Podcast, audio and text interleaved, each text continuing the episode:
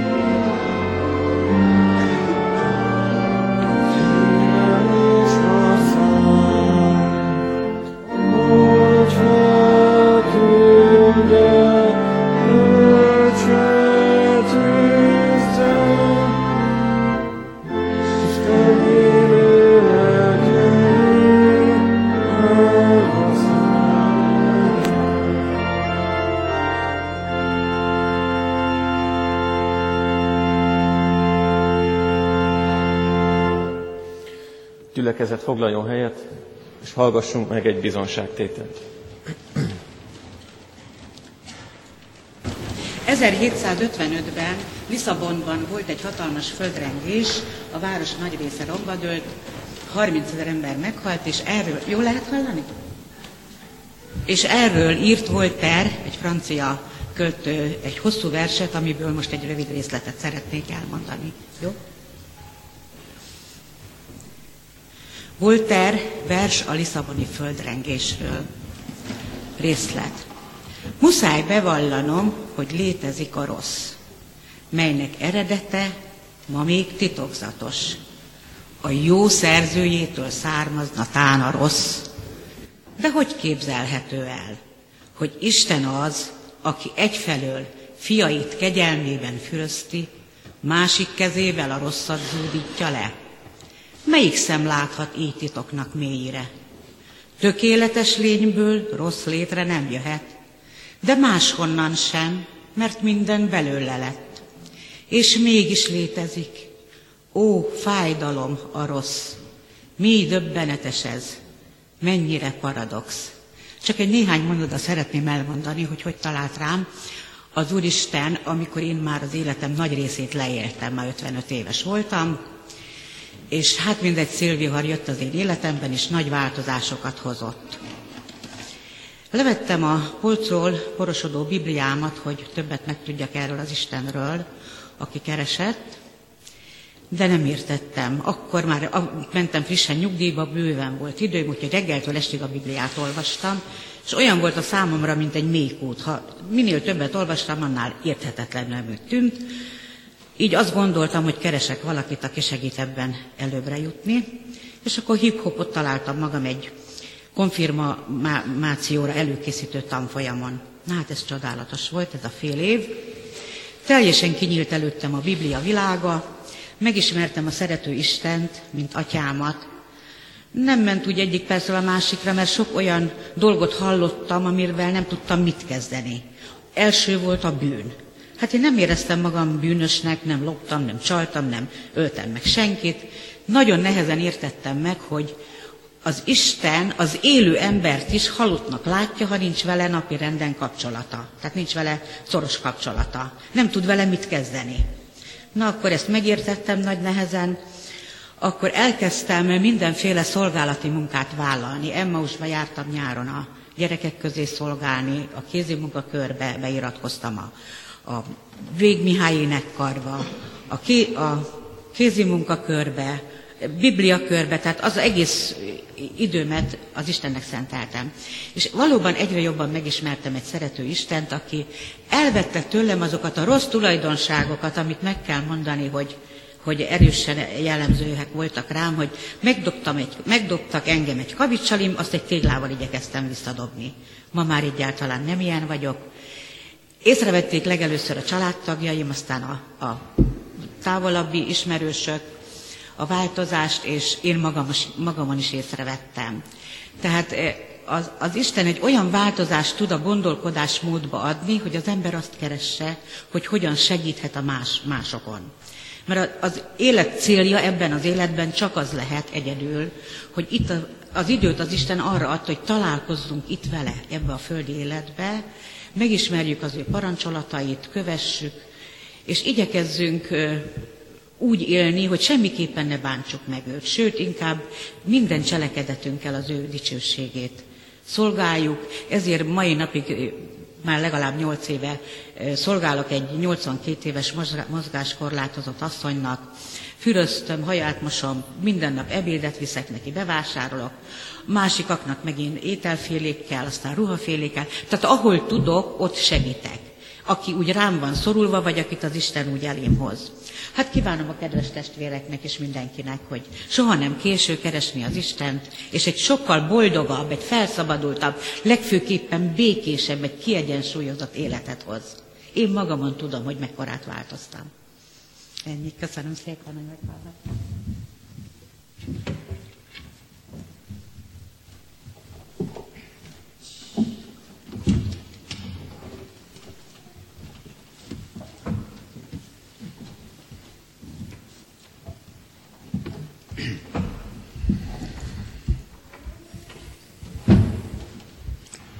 Isten tiszteletünk megáldása jöjjön az Úrtól, aki Atya, Fiú, Szentlélek, teljes szent háromság, egy örök igaz Isten.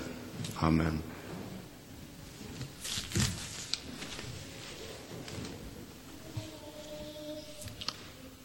Imádkozzunk. Urunk Istenünk, áldunk téged és magasztalunk téged, azért, mert olyan hatalmas vagy, azért, mert érdemtelenül úgy szeretsz minket, de nem csak minket, hanem a természetet is, a te alkotásodat. Az is nyög és sóhajtozik velünk együtt. Minden a te szabadításodat várja, a te újráteremtésedet, mert hatalmad van erre. Mint ahogy megújul mindig a természet, így különösen látványosan tavasszal hull a langyos eső, és ettől növekedik, újjá lesz minden, úgy várjuk mi is, Urunk, a Te szabadításaidat, szereteteddel való feltöltésedet, hogy tapasztaljuk meg azt, amit elnyom a mi önzésünk ebbe a világba, és ennek részesei is vagyunk, mi is szenvedünk attól, amikbe belemegyünk, sok szenvedélybetegségbe, a pénz és a hatalom kiszolgálói, kiszolgáltatottja is vagyunk. Tombol a depresszió, sokan uralkodni akarunk, akarnak rajtunk, de megvalljuk sokszor mi is. Kérünk téged, Urunk, hogy minket is újíts meg.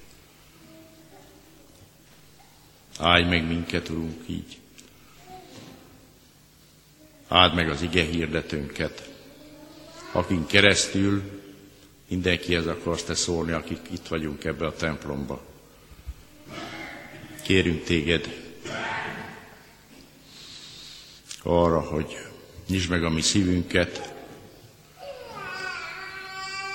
hogy megkapjuk tőled azt, amiért itt vagyunk. Amen. Gyülekezet foglaljon helyet.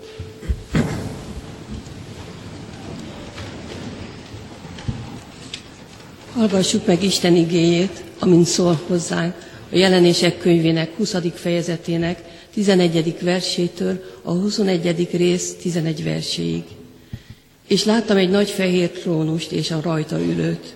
Színe elől eltűnt a föld és az ég, és nem maradt számukra hely.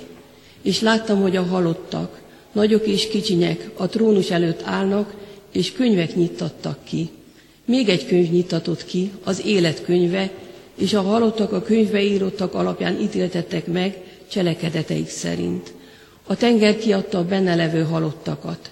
A halál és a pokol is kiadták a náluk levő halottakat, és megítéltetett mindenki cselekedetei szerint. És a halál és a pokol belevettetett a tűztavába. Ez a második halál, a tűztava. Ha valakit nem találtak beírva az életkönyvébe, azt a tűztavába vetették. És láttam új eget és új földet, mert az első ég és az első föld elmúlt, és a tenger sincs többé.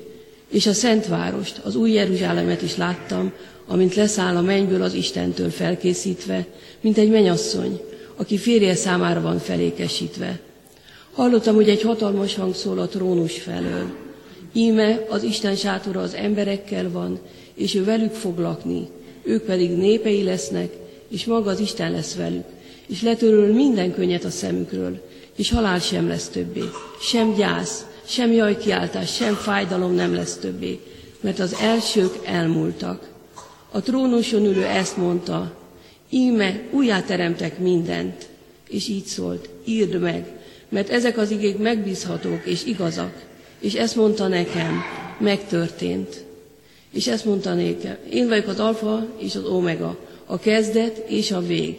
Én adok majd a szomjazónak az életvízének forrásából ingyen.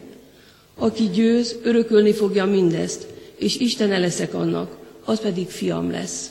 De a gyáváknak és hitetleneknek, az utálatosaknak, gyilkosoknak és paráznáknak, a varázslóknak és bálványimádóknak, és minden hazugnak meg lesz az oszályrésze a tűzzel és égő tóban. Ez a második halál. Amen. Kedves testvérem, az ige hirdetés alapigéjét, felolvasott hosszú ige szakasz a 21. fejezet 5. verséből hallgassuk meg. A királyi széken ülő ezt mondta, íme újjá teremtek mindent. És így szólt, írd meg, mert ezek az igék megbízhatók és igazak. Kedves testvéreim, egy olyan Isten tiszteleten vagyunk most együtt, ahol keresztelő is volt. Jelen van közöttünk több édesanya a keresztelő családokon túl, és mindenki, aki saját családjában átélte a szülést, akár édesanyaként vagy apaként, tudja, hogy a szülés hasonlítható egy új kezdéshez, mint egy újjáteremtéshez, és ilyen értelemben ennek az új kezdésnek, a születésnek is, egy új születésnek mindig két arca van. Lezárul valami egyrészt, ami hosszú hónapokon keresztül tartott, ez a lezárulás bizonyos értelemben fájdalmas, ugyanakkor örömteli, és elkezdődik valami egészen új. Ez a lezárulás az igaz a piciny baba számára, akit az édesanyja a szíve alatt hordott, de igaz az édesanyja és a család számára is, akikhez megérkezett. Ilyenkor a tapasztalatok szerint az édesanyák is nagyon vegyes érzésekkel vannak jelen a szülésnél, a szülés után. Egyrészt ott van bennük annak a szomorúsága, hogy valami nagyon bensőséges lezárult bennük, nagyon gyakran még oda kapnak a hasuk után, mint hogyha ott lenne a baba. Ugyanakkor ott van bennük az öröm is, annak az öröme, hogy a gyermeket, akit a hasukban, a méhükben hordtak, most magukhoz ölelhetik őt. Minden születés, minden újjáteremtettségnek két arca van, a lezárulás, valaminek a lezárulása, és valaminek az újra elkezdődése. Azt olvastuk itt a felolvasott ige szakaszban, hogy azt mondja a trónon ülő, az Isten, hogy éme újjáteremtek mindent. Az újjáteremtésnek is felolvasott igénk alapján két oldala van, két arca van. Egyrészt a réginek, a tökéletlennek, a gonosznak a befejeződése, ugyanakkor a beteljesedés, az új, az örök, a tökéletes által. Ezért olvasunk arról, hogy új eget és új földet várunk, és arról, hogy az elsők elmúltak. Az újjáteremtettség az egyidejűleg a negatívumok lezárása, a végéhez érkezése, és a pozitívumok kiteljesedése és elmélyülése, és ennek a folyamatnak a közepén ott áll az Isten, aki azt mondja magáról, hogy én vagyok a kezdet és a vég. Isten a kezdet és a vég kétféle értelemben is. Egyrészt ő a kezdet és a vég abban az értelemben, hogy benne van a forduló.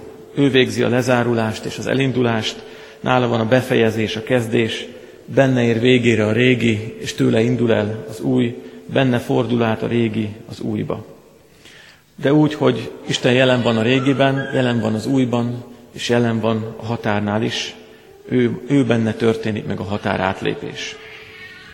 Isten a kezdet és a vég az újjáteremtésnél, abban az értelemben is, hogy ő volt ott a kezdeteknél, ő van ott a végnél itt is, de ő van ott az úton is. A végénél ugyanaz az Isten áll, mint aki a kezdeteknél állt, és tudjuk, hogy ő nem csak az elindítója volt a dolgoknak, és a teljességre vivője, hanem ő az, aki úton lévő útitárs velünk és bennünk van, hiszen minden ő benne áll fönn, egyben lakozást is vesz bennünk. Ezért igazából az újjáteremtésnél és a végnél nem is az a kérdés, hogy ezt mikorra tegyük, hogy hogyan képzeljük el, hogy hova tegyük, hanem az a lényeges, hogy mindez ideát töredékesen történik, odaát tökéletesen megvalósul, az elsőben homályosan éljük át ezt, a másodikban pedig teljesen világosan. Amit most elmondtam, amiről most beszéltem, egy kicsit talán nehéznek tűnt. Hála Istennek nem csak én, hanem a Biblia sem ilyen nyelvezettel beszél mindenről. Hanem azt látjuk, hogy itt a jelenések könyvében is, és más helyén is a Szentírásnak szimbólumokban és képekben meséli el azt, hogy milyen a régi, és milyen az új, és eléggé kontrasztos képekkel mondja el azt, hogy mi az, ami lezárul, ami a végéhez érkezik, és mi az, ami a beteljesülés, ami az újrakezdés. Nagyon gyakran látni azt televízióban, főleg reklámokban, hogy élnek ezzel a kontrasztos hatással. A férfi, akinek fáj a feje, szomorú, esik az eső, csapzott, a haja összeborzolódott, aztán amikor beveszi a gyógyszert, a fejfájás csillapítót, akkor kiderül az ég, fésült, mosolygó, örömében ugráló embert láttunk. Nem véletlenül élnek ezzel a kontraszt hatással a reklámok, azt akarják érzékeltetni, hogy a csodaszer meghozza ezt a változást. Sötét elmúlt, bevettem a gyógyszert, minden világos lett. A Szentírás is ilyen képekkel, ilyen kontraszt hatással mondja el azt, a titokzatos dolgot, amit mi úgy hívunk, hogy újjáteremtés. Két szimbólummal szeretném most megvilágítani azt, hogy milyen az, ami lezárul, ami a végéhez érkezik, amiről úgy beszél a Biblia, hogy az első ég és az első föld elmúlik. Ezt a tenger és a könny szimbólumával szeretném bemutatni, és a beteljesedés szimbóluma pedig a víz, amit a szomjazók ihatnak. A Szentíró azt mondja, hogy a tenger elmúlásával és a könnyek letörlésével valami végére fog érkezni, valami be fog fejeződni, és meg fog szűnni az újjáteremtettségben. Ha elhangzik az a szó innen, hogy tenger, akkor nagyon sokunknak eléggé vegyes dolgok jutnak eszünkbe. A ma ember élnek, talán ha meghagyja azt a szót, hogy tenger, akkor eszébe jut a nyaralás, a nászút, Horvátország, szörfölés, búvárkodás és bikinik, azonban a tenger a Szentírás szimbólum rendszerében abszolút, mint fenyegető hatalom lép föl. Valami olyan valami, ami az ember szemébe könnyeket csal. Az ókori népek is hajózó népek voltak, tapasztalták azt a hajóútjaik során, hogyha a tenger, az óceán feldühödik, akkor micsoda pusztító ereje van. Ugyanezt a pusztító erőt élték meg a Titanic utasai, akik száz, száz évvel ezelőtt vesztek oda az óceánba, de hasonlókat láttunk, amikor az évekkel ezelőtti cunamiról hallhattunk, hogy hasonló fenyegetést tud jelenteni a tenger, amit ökológusok mondanak, amikor a tengerszint megemelkedik, és elönthet földrészeket, városokat, országrészeket. A tenger úgy jelenik meg a Szentírásban, mint valami fenyegető hatalom, ami az emberbe szorongást hoz, ami az ember szemére könnyet hoz. Így, amikor a Biblia ezen túl, a tengeren túl a könnyekről beszél, akkor nem a lakodalom és nem a szülés örömének könnyeit hozza elénk, hanem leginkább a kórházak, a börtönök könnyeit, az elkeseredett, a tönkrement életű emberek könnyeit idézi fel előttünk. A könny ebben az értelemben mindannak a megjelenítője, ami az életben a fenyegetés, negatívum, gonoszság, amit az élet traumái, krízisei belénk vésnek. Könny az mindig következmény, mindig reakció az átélt, a megtapasztalt rosszra. Az újjáteremtésben azt mondja a Szentírás, hogy valóságá lesz az, hogy tenger nem lesz többé, és Isten letöröl a szemünkről minden könnyet. Vagyis végbe megy az, hogy a réginek, a tökéletlennek, a gonosznak vége lesz, befejeződik, a negatívumok lezáródnak.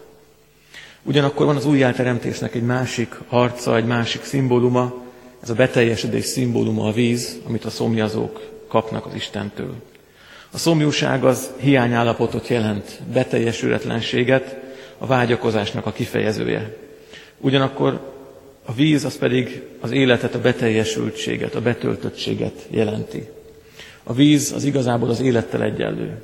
A gyermekeket az anyamében víz hordozza, testünk nagy része víz, földgolyó nagy részét víz borítja.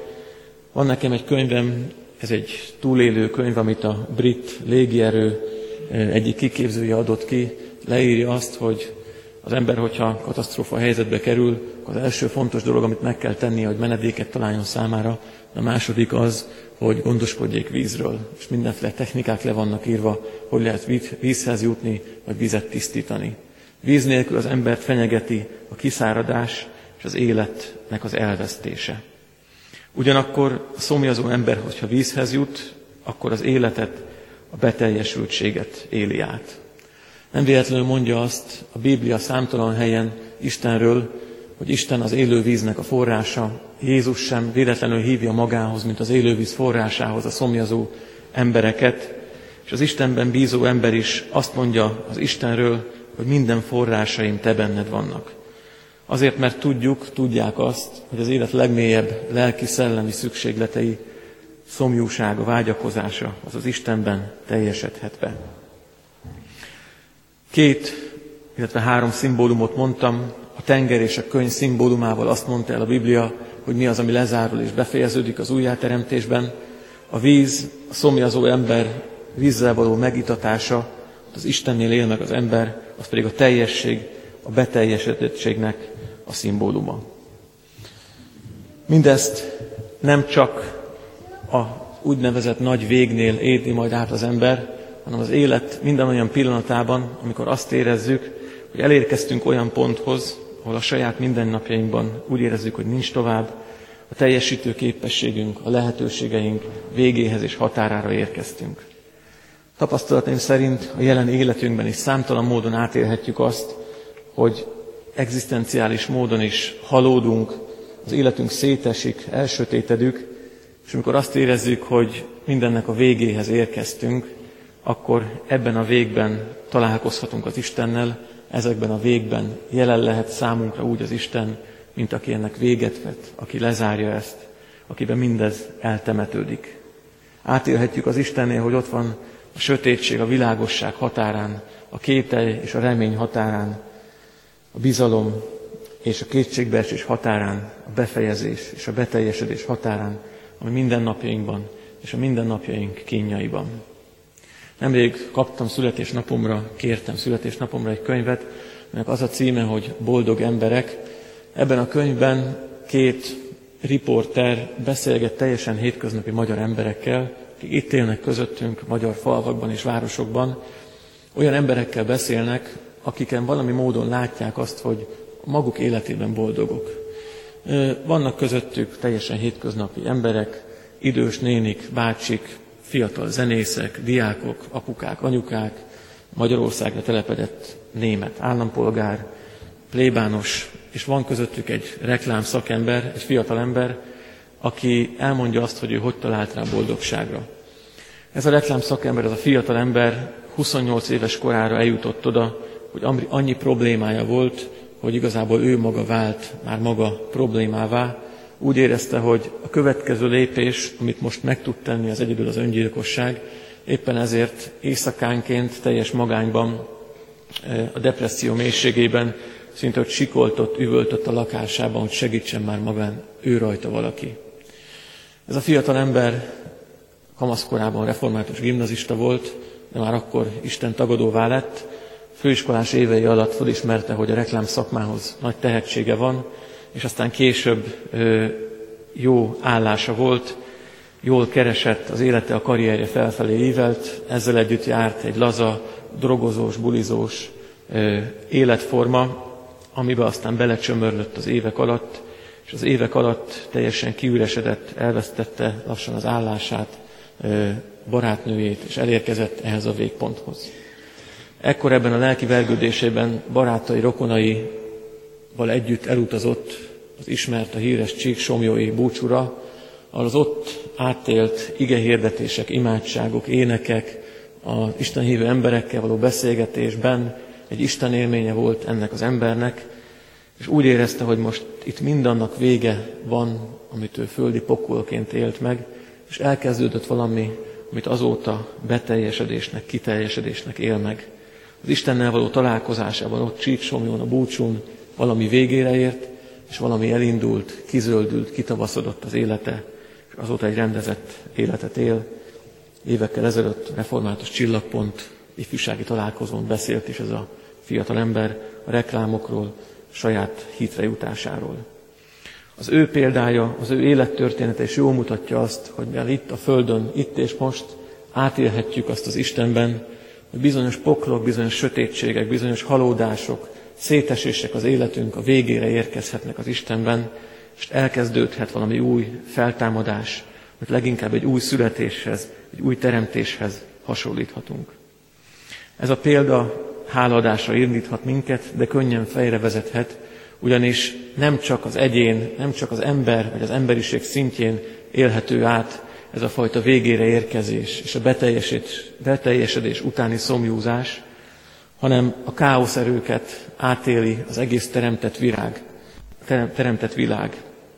Az egész teremtett világ, mondja Pálapostól, sóhajt és vajúdik, és várja a megváltatást, az újjá teremtettséget.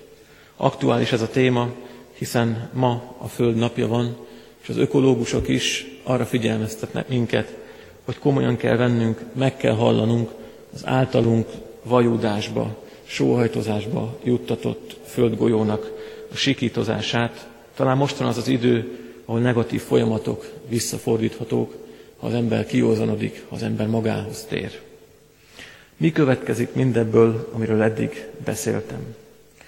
Jézus életében olyannak ismertük meg Istent, mint aki elmegy a végsőkig, és elmegy az utolsókért is. Azért, hogy a világosságot belevigye a sötétségbe, hogy a negatívumok lezáruljanak, és valami új kezdődjön.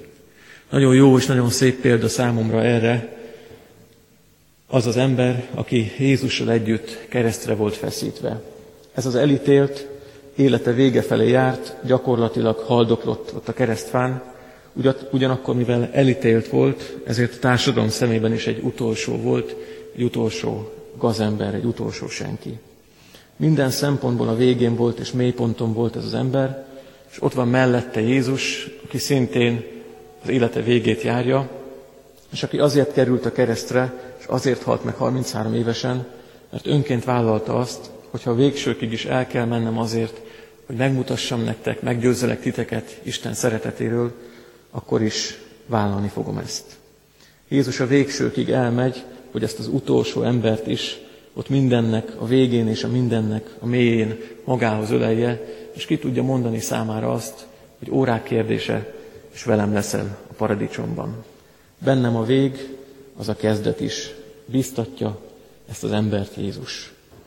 Istennek olyan, Istent olyannak ismertük meg, akiben lezárulnak a negatívumok, és akiben valami új, a beteljesülés megkezdődik.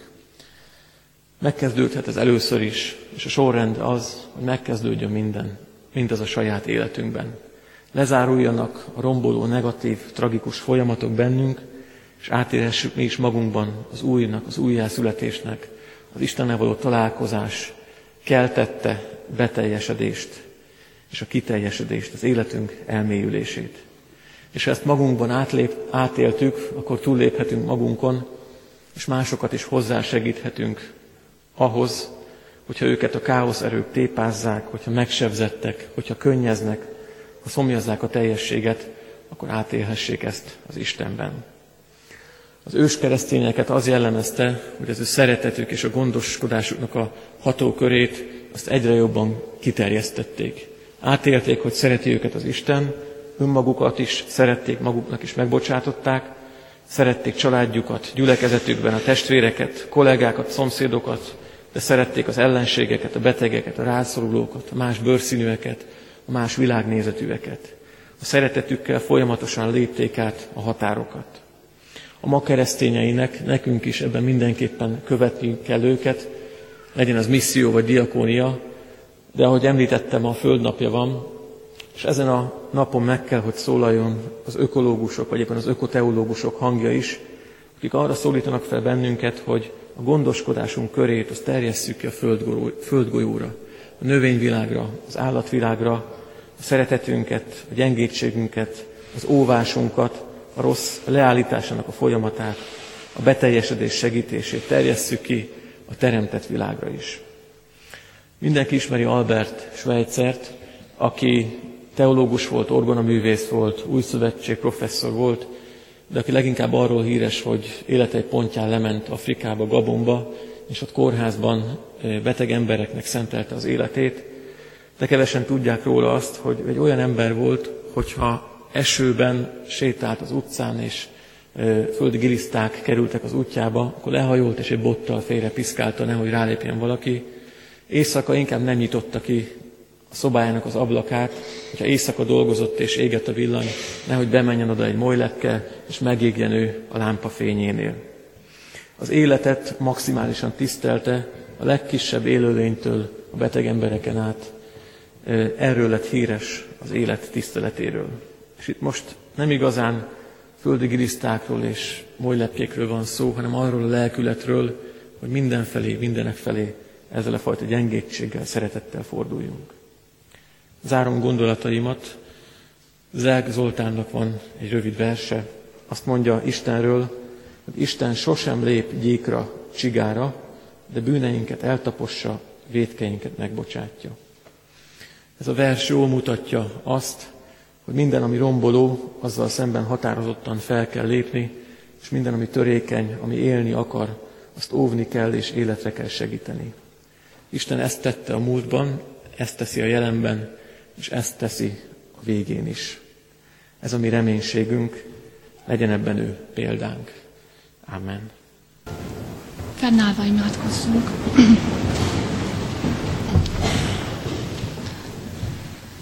való Isten, mennyei édesatyánk, olyan jó tudnunk, hogy Te vagy a kezdet és a vég, hogy Te teremtettél és formáltál bennünket, hogy tőled jövünk, hozzád megyünk, és végül hozzád érkezhetünk. Köszönjük, hogy földi vándorútunkon sem megyünk egyedül, mert Urunk, Te azt ígérted, hogy velünk leszel. Köszönjük, Úr Jézus, hogy Te újjáteremtettél mindent, hogy Te még bennünket is újjá tegsz teremteni nap mint nap. Köszönjük, hogy mi veled valóban célhet, célba érhetünk egyszer. Kérünk, mutasd meg nekünk továbbra is az utat, vezess bennünket. Szégyeljük, de mi magunktól csak eltévedni tudunk. Hálásan köszönjük, hogy adtad nekünk az imádság lehetőségét, hogy kereshetünk téged, hogy kérhetünk téged. Köszönjük, hogy meghallgatsz bennünket. Köszönjük, hogy benned elrejtve, veled együtt mi szabadok lehetünk vágyni a jóra, a szépre, a megbízhatóra, az igazságosságra és a szeretetben való életre. Köszönjük, hogy a Te kegyelmed mindenre elég nekünk, hogy ebben a kegyelemben mi reménységben élhetünk. Köszönjük, Urunk, hogy Te vagy életünk forrása, és egyben az örök élet garanciája. Hogy hozzuk eléd a gyászfájdalmát hordozókat, a betegségben szenvedőket, aggódókat, a fájdalom alatt roskadozókat. Te vigasztald, gyógyíts és emelt fel őket. Te add a Te erődet, békédet és szeretetedet mindannyiunk szívébe. Add, hogy Téged vihessünk szívünkben, veled mehessünk innen tovább. Amen. Amen. Ti azért így imádkozzatok.